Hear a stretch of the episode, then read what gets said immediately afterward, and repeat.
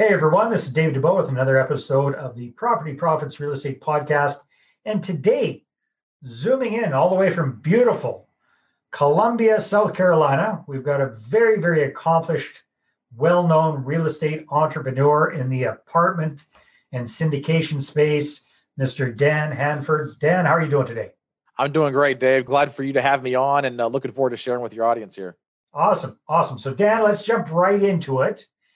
And you've got a ton of experience around multifamily. You've been raising money for this for quite some time. I believe your portfolio is worth getting close to 400 million bucks these days. That's pretty significant.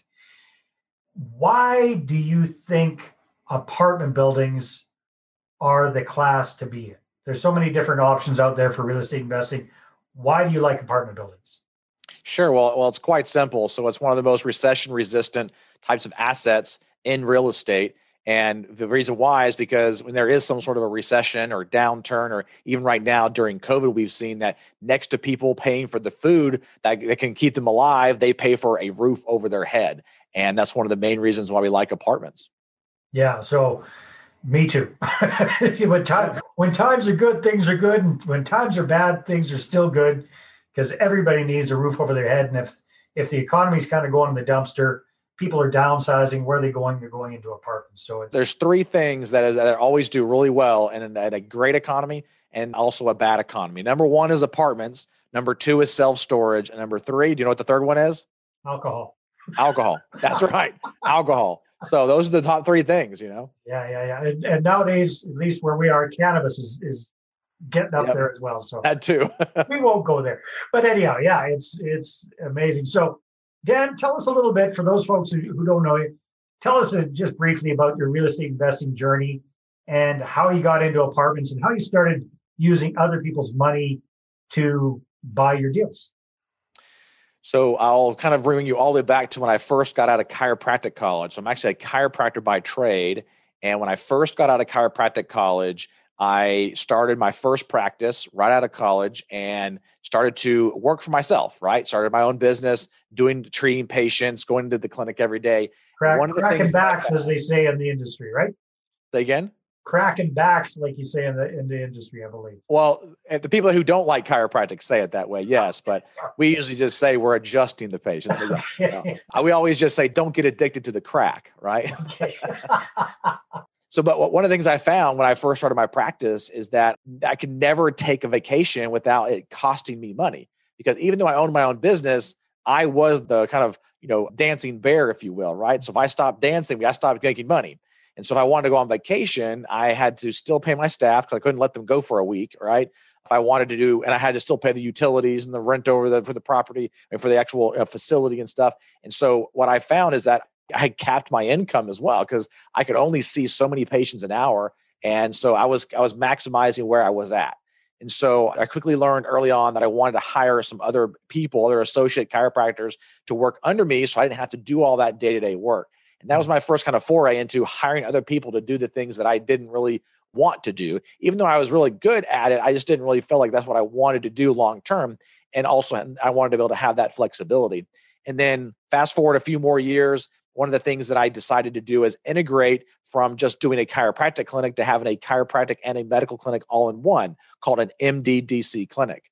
And then a few years later, I actually completely removed the chiropractic services from the clinics. And all we focus on in those clinics is medical services, mostly non surgical orthopedics and sports medicine. So we do a lot of regenerative medicine like prolotherapy, PRP, stem cell treatments, things like that. We right now have four clinics in the state of South Carolina one here in Columbia, got one in Charleston, Greenville, and North Augusta and I have about 50 employees there and medical doctor, nurse practitioner that actually run that facility for us. And I actually haven't stepped foot in those clinics in about three years because I had decided to step away to really focus on the real estate side of things. Because what I found is that because I had you know these clinics and they were debt free clinics, so they were, they were cash flowing very nicely, is that I was spending a lot of money on taxes, right? And so to be able to reduce my taxable liability, that's why I went into the real estate game to be able to help reduce my own taxable liability. And then I didn't want to do it on a small scale like single family or you know small multis or anything like that because I had already achieved a level of success in my life at that point, and I didn't want to feel like I was going backwards, right? And so I took the same kind of business mindset and skill set and hired a mentor and started into the large apartment syndication space. And you know, we partnered on our first couple of deals with another group, two other groups actually, and then our very first deal we put together on our own was a 130 unit, $8.9 million property out of Greenville, South Carolina. And then fast forward to today, last year we closed a $57.6 million deal and raised about $21.5 million for that property. And so we've had a great trajectory in the starting of our company, passiveinvesting.com. And it has really allowed us to be able to acquire these higher quality assets as well. You know, last year we, we acquired just over 156 million in acquisitions and raised about 61 million dollars from our investors. And that's kind of my my brief background, even though there's a lot of different nuances in there. But I will say that the thing that really helped me early on to be able to achieve the level of success that I have even today as I continue to grow is getting out of my own mind and thinking that I can do everything better than everybody else. Because I still to this day have that problem and it's a constant battle every day. But I have to constantly tell myself that if I can hire somebody and they can do it about 80 to 85% as well as me, then let me let somebody else do it. Right. And most of the time I'm surprised, right? They do it a whole lot better than what I could do, but it's a mindset thing for me.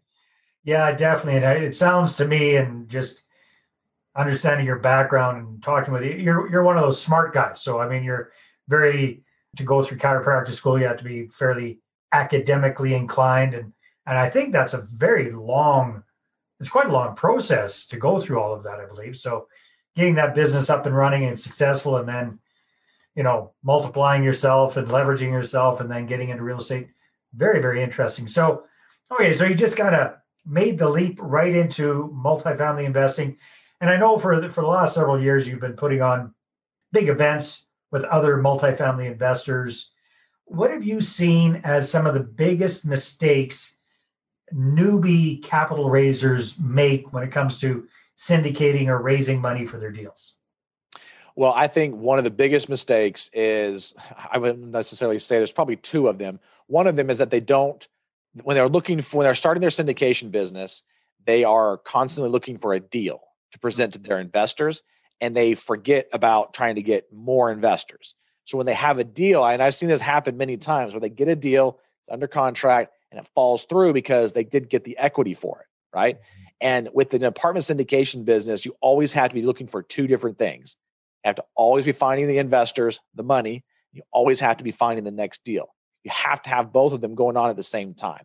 And so that would probably be the biggest thing that I see is the failure, if you will, and newbie syndicators. And then the second thing I would say, which would be very close to that, is that once they attract investors into their kind of herd or their fence or on their email list or whatever you want to call it, they stop there, right? They don't have a regular way of communicating with their investors and making them feel more like a person and having that relationship with their investors. They just kind of throw them on an email list, and six months later, they get some random email from somebody about a deal that they have. And by that time, they don't even know who they are anymore. Yeah, exactly. Yeah. Very, very well said. So, yeah, that, that just is a flashback to my first painful experience trying to raise money. I'd self financed my deals up till then, ran into cash, ran into credit. Of course, that's when the perfect deal falls in your lap and you hear all this stuff. Hey, find a good deal, the money will find you. No, not necessarily. not true. You're Right. Because when you got that deal on the go, now you're in a position of need. Now you are desperately chasing after people for their money. And they can kind of smell that, can't they, Dan? It, it just kind of, it, it almost repels them because you're desperate, you're needy, and that is kind of creepy. so that, yeah, I, I, never, I never want my investors to feel like I need their money. So right. whenever I mean, there's many times where I've been on a phone call with an investor and they're drilling me with questions about an offering that we put together, right? And I can just feel and sense that they're just not ready, and I push back. I'm like, listen, Dave, I don't think this is the right opportunity for you. You got a lot of great questions, but I think right now I'm sensing you're a little uncomfortable. So why don't you just sit this one out? It's okay. It's not a problem. I'll remove your commitment, your soft reserve. I have backup investors. So I'm going to remove you on this deal and then just sit back and watch and observe. And maybe the next one you'll be able to be ready to jump into. And you'd be surprised at how many times those people are like, oh, no, no, no, no. I definitely want to invest, you know? yeah, no, hey, please take me. And isn't that an amazing position to be in, Dan? Because so like you're saying, so many other people, they're, they're, they got the deal. Now they're chasing after the money and they're, it's almost like a beggar with their hat in their hand. They're they're begging for for somebody to invest with them. Whereas when you position yourself properly and you've done that second part, where you're constantly top of mind with that communication, that marketing, that ongoing thing, so they aren't just hearing from you sporadically when you got a deal on the go, then you are in the position where you can pick and choose who you bring on as your investor partners. Very well, and one of the things that I also suggest if for for active syndicators to do is make sure that you have more than just an email to be able to communicate with your investors. So, mm-hmm. one of the things that we do on every phone call with an investor is we make sure we get their physical mailing address. Yes, that's correct. Their physical address. So, we can actually put a stamp on something and send it to them, right?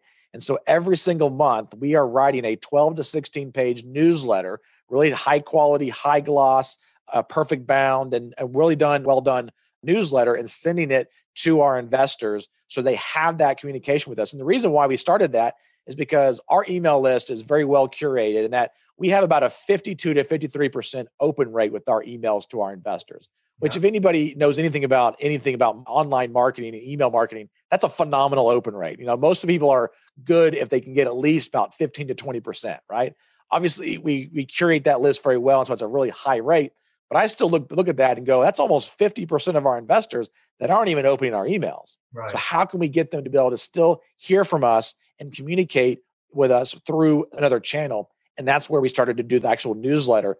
And we also use that for our referrals.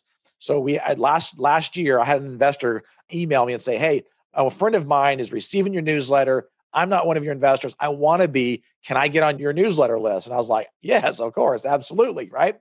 And so I put him on the list and I was thinking, I was like, we're already mailing these newsletters to our investors. Why don't we make it easy for them to refer people to us? And so what we did is we actually printed up a second copy of the newsletter.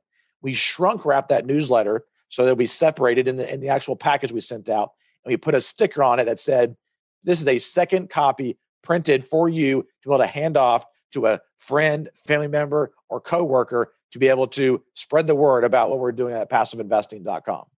Very, very, very smart.